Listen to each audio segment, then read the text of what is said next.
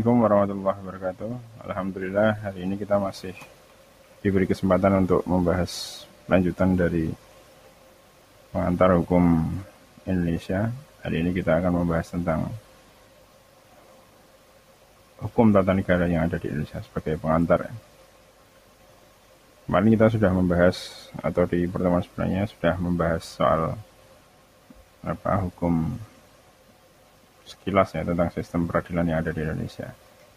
Bagian yang soal hukum tata negara kita bahas hari ini terkait dengan apa hukum-hukum keadministrasian dan ketatanegaraan. Kemarin atau di pertemuan sebelumnya kita juga sudah membahas soal apa, tata usaha negara dan kita sedikit membedakan hari ini ke pembahasan soal tata negara. Hukum tata negara adalah ketentuan hukum yang mengatur atau mengenai bagaimana susunan organisasi negara akan ditetapkan. Jadi hukum tata negara mempelajari tentang yang pertama pembentukan jabatan-jabatan, susunan atau struktur, kemudian penunjukan pejabat-pejabatnya yang masuk dalam ranah hukum tata negara, kemudian kekuasaan hak dan kewenangan yang berkaitan dengan jabatan tersebut. Kemudian lingkup wilayah dan lingkup pribadi yang mendapat limpahan tugas dan kewenangan. Jadi struktur kekuasaan, kemudian jabatan dan kewenangan hak dan kewajiban itu ada di dalam pembahasan hukum tata negara dan saya rasa ini termasuk aspek yang penting untuk diketahui dan dimengerti oleh sarjana hukum atau mahasiswa hukum. Karena tentu ketika kita membahas soal hukum kita juga mesti ngerti sendiri atau memahami dengan baik struktur kewenangan, kemudian bagaimana saling keterkaitan antara pejabat jabatan di dalam struktur pemerintahan.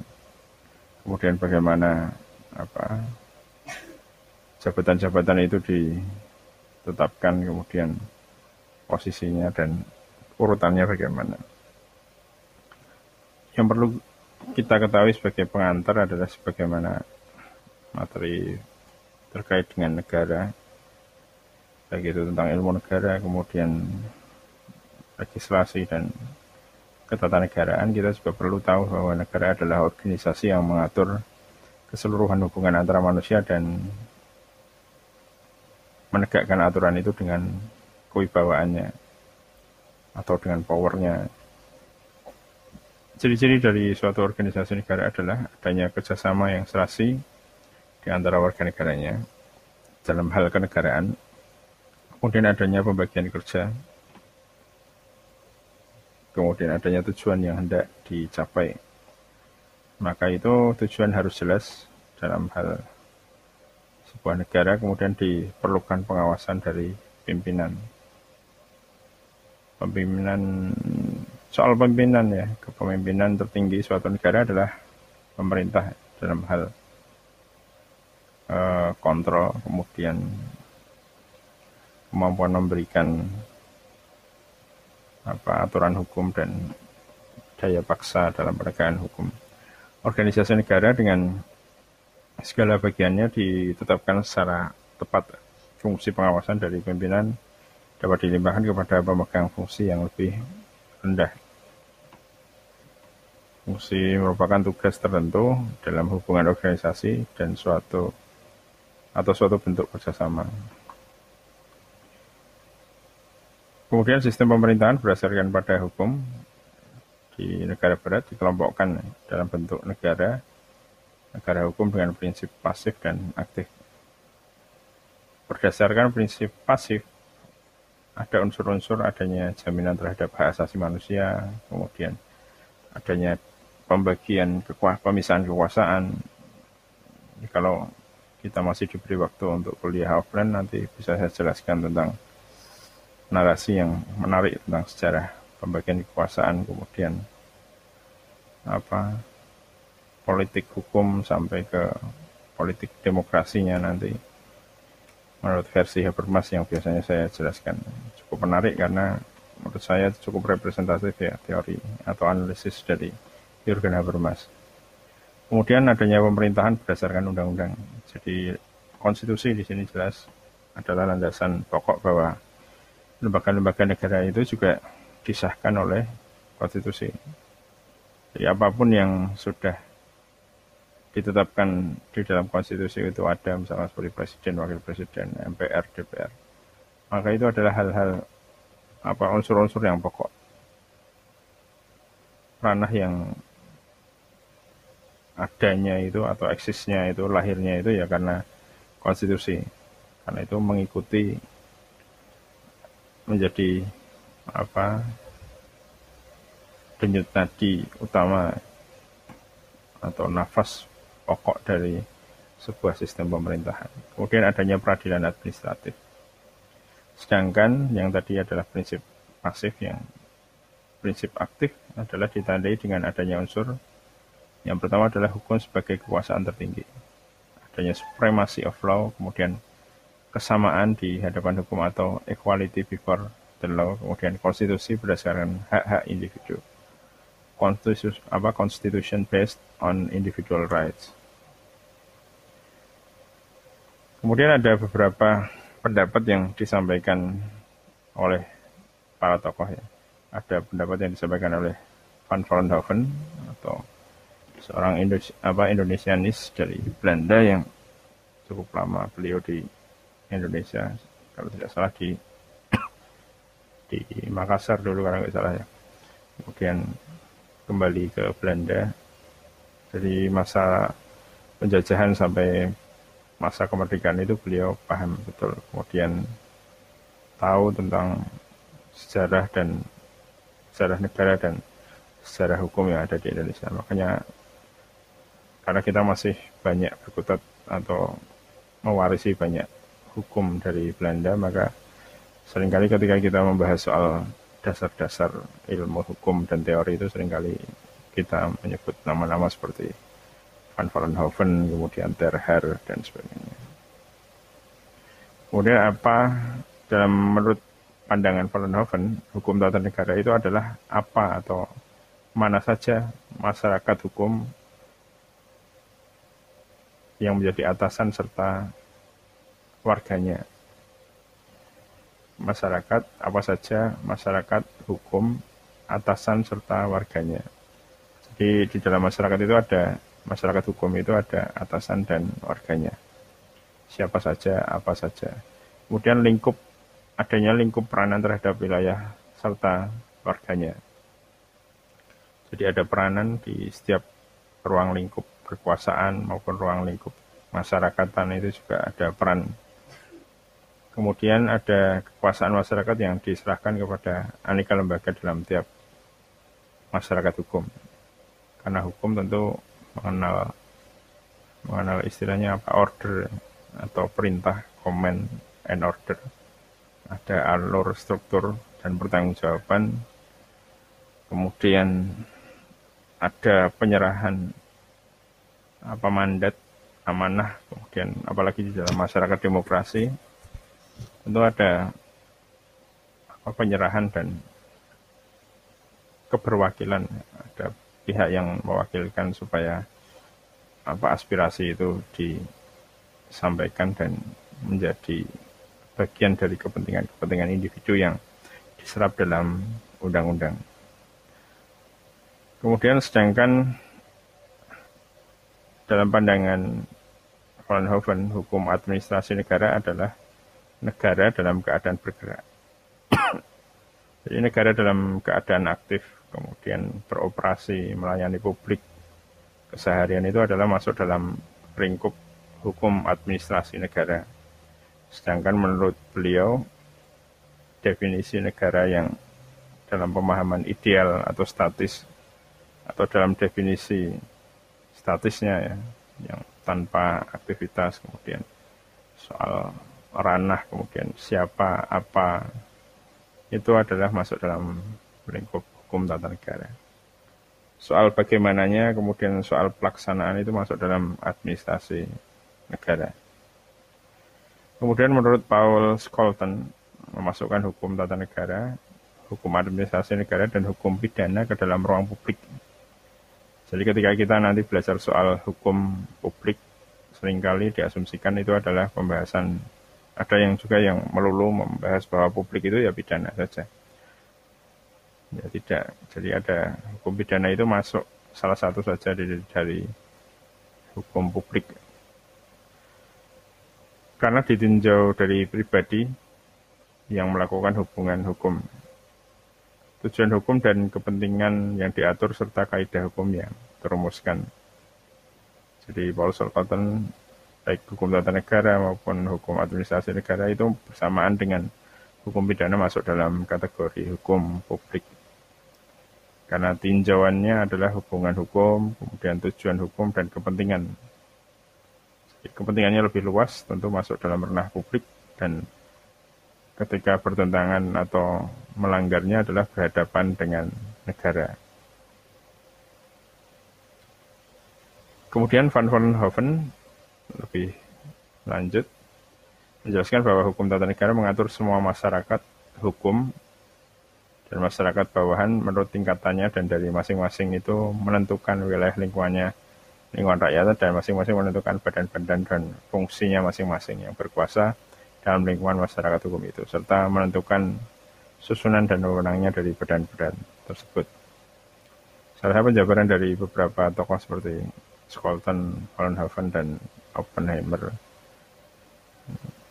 Mungkin bahasanya terlalu ini ya, apa terlalu apa tidak diuraikan dengan mudah untuk dikonsumsi. Ya atau tidak di mudah untuk dipahami. Mungkin ya sebagian hanya karena konteks kebahasaan mereka kan kebahasaan Belanda mungkin dan bisa jadi sebagian adalah terjemahan dan tidak dijabarkan, diuraikan seperti kita mengelaborasi sebuah apa pernyataan dan dijabarkan supaya mudah dipahami.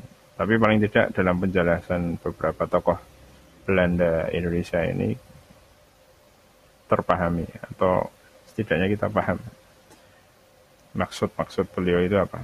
Kemudian sebagai murid dari Oppenheimer yang terkenal dengan ajaran negara dalam keadaan tidak bergerak, Van Vollenhoven membedakan hukum tata negara dan hukum administrasi negara.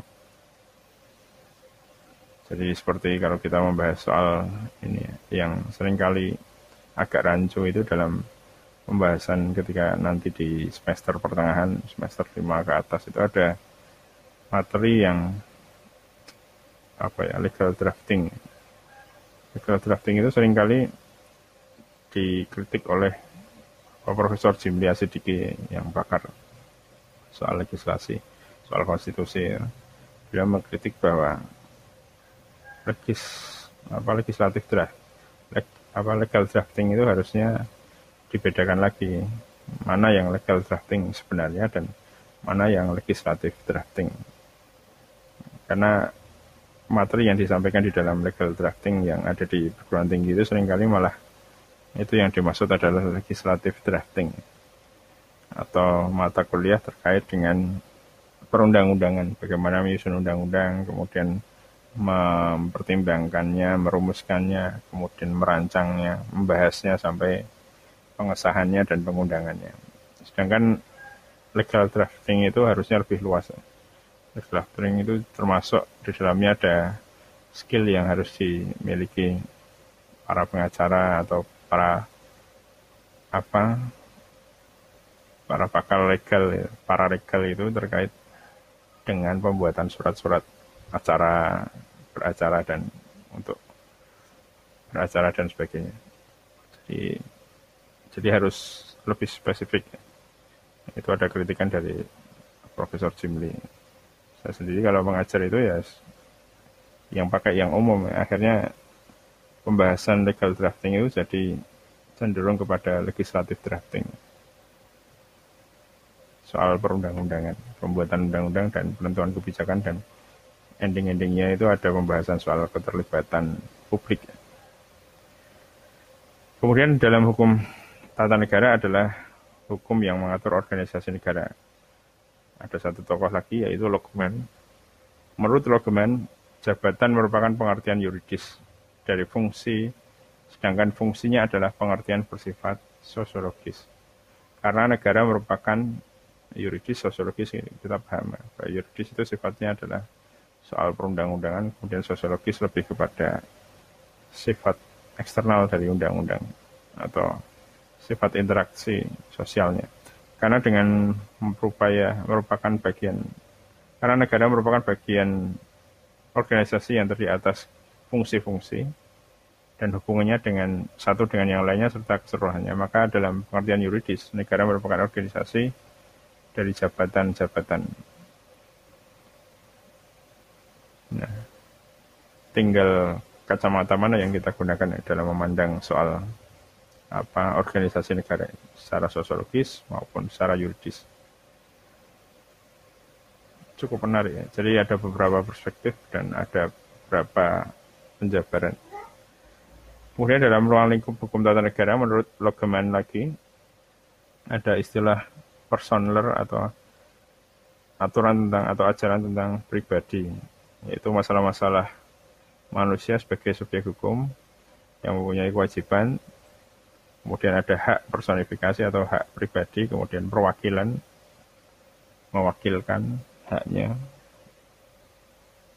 Kemudian timbul dan hilangnya kepribadian hukum atau hak organisasi atau pembatasan wewenang. Ini lebih ke jadi person ya.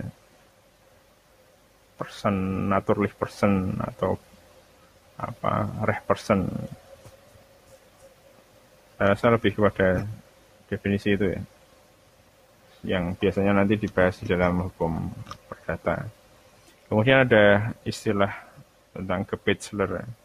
Gebetsler adalah ajaran tentang lingkup ruang lingkup atau lingkup laku mengenai batas-batas, cara-cara, waktu dan lingkup wilayah pribadi atau kelompok pribadi sebagai subjek hukum dapat bersikap, tindak, atau berperilakuan menurut kaidah-kaidah yang berlaku. Kalau ada yang anda tidak paham atau mungkin Anda khawatir untuk salah paham dengan definisi yang jabarkan mungkin karena ini rangkuman jadi mungkin Anda bisa bertanya dan nanti saya jelaskan lebih jauh. Kalau bisa kalau tidak ya jadi tetap akan saya usahakan untuk menjelaskannya lebih baik. Kemudian dari apa sebagai pribumi ada beberapa tokoh hukum, pakar hukum terkait dalam pembahasan ini adalah ada Profesor Suryono Sukanto, kemudian ada Profesor Purnadi Purbacaraka. Dua profesor, guru besar dari UI terkait dengan hukum sosial dan hukum apa legal ya, kebahasaan dalam hukum Purnadi Purbacaraka. Jadi inti permasalahan hukum dalam tata karena beliau berdua ini kadang suka disebut bersamaan karena beberapa kali membuat buku. Jadi ada beberapa buku yang setahu saya ada beberapa buku yang dikarang bersama bersama antara Profesor Surya Sukanto dan Purnadi Purbacaraka. Jadi inti permasalahan hukum tata negara adalah yaitu pertama status kedudukan atau status satu kedudukan yang menjadi subjek atau pribadi dalam hukum atau negara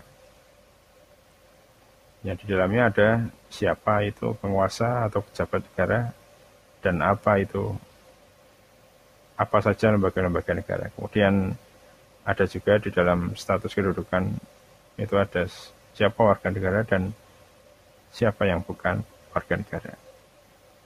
Kemudian dalam role atau peran atau fungsinya itu terjadi dari secara yuridis atau menurut hukum yaitu kewajiban dan hak, tetapi hal ini biasanya sukar untuk dipastikan karena ada rumusan hak publik, yaitu kewajiban publik, dan bila peranan ini dilihat dari hubungan hierarki, maka disebut kekuasaan dari penguasa atau atasan ketaatan dari warga atau bawahan.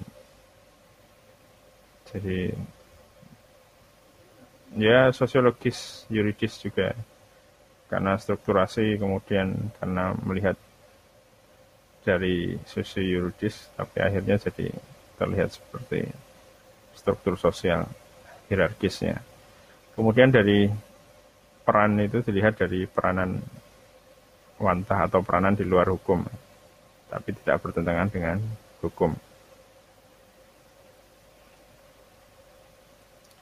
Kemudian dari pembahasan ini, setelah kita membahas sedikit tentang hukum tata negara, HTN dan HAN, HAN, hukum administrasi negara, pada garis besarnya pendapat, pendapat para ahli hukum ini dapat dibagi menjadi dua golongan. Yang pertama adalah yang membedakan hukum tata negara dan hukum administrasi negara secara prinsipil. Salah satunya adalah yang paling pokok adalah pendapat dari Van Vollenhoven. Kemudian yang kedua, tidak membedakan secara tajam baik mengenai sistematik maupun mengenai isinya. Jadi tidak terdapat perbedaan yang asasi. Melainkan hanya karena apa mempertimbangkan manfaat saja. Jadi peran, kemudian fungsinya, dan sebagainya. Hukum administrasi negara itu merupakan bagian hukum tata negara dalam arti luas dikurangi dengan hukum tata negara dalam arti sempit pendapat dokumen. Saya rasa di pendapat apa Profesor Pronadi Purbacaraka dan Suran Sukanto juga lebih ke fungsi seperti yang dijelaskan di sebelumnya tadi. Kalau Anda belum paham bisa dibaca-baca lagi, dipahami lagi.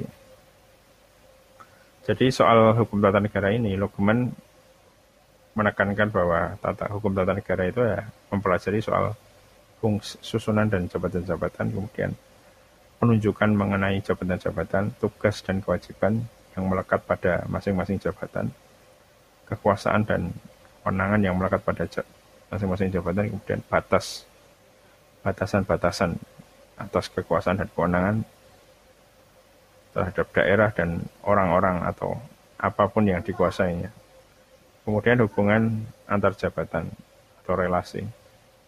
Kemudian perlu juga dijelaskan soal penggantian jabatan, uh, mutasi, kemudian apa regulasi soal penggantian reposisi dan sebagainya. Kemudian hubungan antara jabatan dan pejabat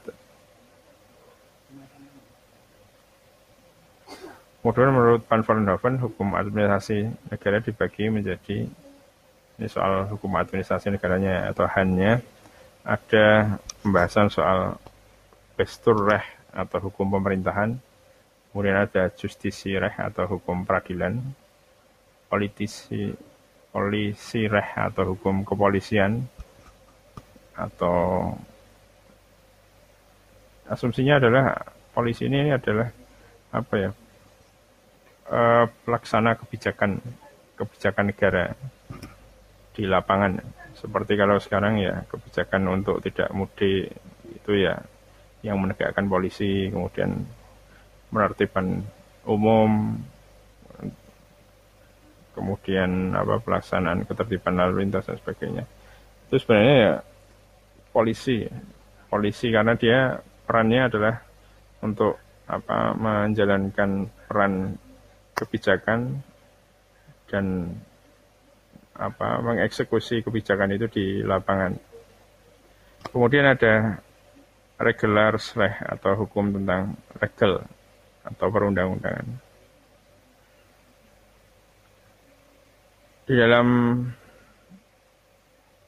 tadi pendapat Wallenhofen tentang Han ya, kuantitasasi negara, kemudian di dalam hukum tata negara sendiri ada prinsip-prinsip yang ada di Indonesia ini yang kita anut, yaitu ada asas ketuhanan yang Maha Esa, kemudian adanya as, apa negara hukum dan the rule of law, uh, hukum itu sebagai panglima, kemudian asas kedaulatan rakyat dan demokrasi itu ada di dalam prinsip hukum tata negara kita, kemudian demokrasi langsung dan demokrasi perwakilan. Kemudian ada ya, pemisahan kekuasaan dan check and balance. Kemudian ada sistem pemerintahan presidensial yang sekarang saya rasa ada banyak pergeseran ya di masa reformasi. Karena untuk apa supaya tidak ada dominasi kekuasaan presiden. Karena kita belajar dari masa-masa orde baru itu lebih cenderung apa parlementer. Jadi tadinya yang banyak dikuasai oleh presidensial kemudian di bernuansa parlementer sebagian. Nah itu perlu Anda baca-baca lebih banyak terkait dengan politik hukum, kemudian kebijakan konstitusi, salah satunya misalkan dari bukunya Profesor Saldi Isra atau Jimlia Sediki. Kemudian ada yang terakhir adalah di dalam terkait dengan hukum tata negara adalah adanya jaminan terhadap hak asasi manusia. Ini terkeran mix antara apa prinsip-prinsip nasional dan apa khas Indonesia dengan prinsip-prinsip yang ada di Barat. Begitu yang bisa saya sampaikan terkait dengan materi pengantar hukum tata negara. Semoga minggu pertemuan selanjutnya kita bisa membahas terkait dengan Mahkamah Konstitusi ya, yang sebagian sebenarnya sudah saya bahas mau saya bahas saya jadikan satu di sini tapi saya rasa perlu untuk kita membahasnya secara terpisah. Terima kasih semoga bermanfaat. Jika ada pertanyaan silahkan disampaikan di apa di grup maupun di classroom. Assalamualaikum warahmatullahi wabarakatuh.